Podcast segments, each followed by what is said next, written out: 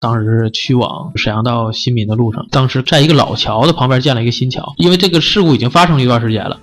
这些车上的人呢，都上旁边去就溜达去了。等我来了之后再过来，等我去了之后，大家就从四面八方往这儿走，然后解决这个车祸嘛。新桥还没开始启用呢，我们都在老桥上。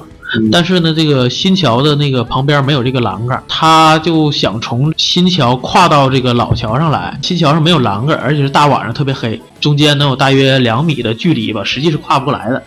啊，然后他当时就往我这儿走，走走走就没了，人没了。人没了。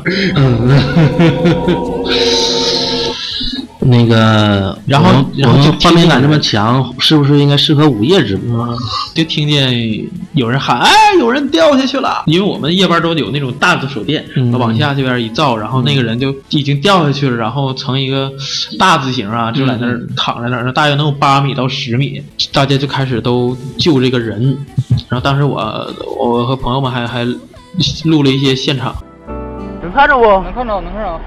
能到着不？能到着就在这儿，给我收集。喂，你，好，是幺二零吗？给我收集嘛。哎，我是这边有个事故，这这边在在沈阳到新民的路上幺零二国道，然后有一个人掉到掉到桥底下了，这叫什么桥？河大桥。辽河大桥，有有个人搁桥掉掉底下去了。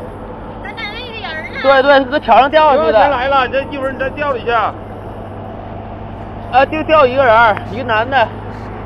啊，对对对，这这边旁边还有一个汽车事故，啊啊下里边儿底下好像没有水，快点好像没有没有水，快过来吧。快过来。下去就不知道。幺零二国道啊，咱在桥集团那有人桥的李哥呀，啊，李哥，快点儿的，李哥掉下去了，桥的咱们的李哥。桥的北面吧。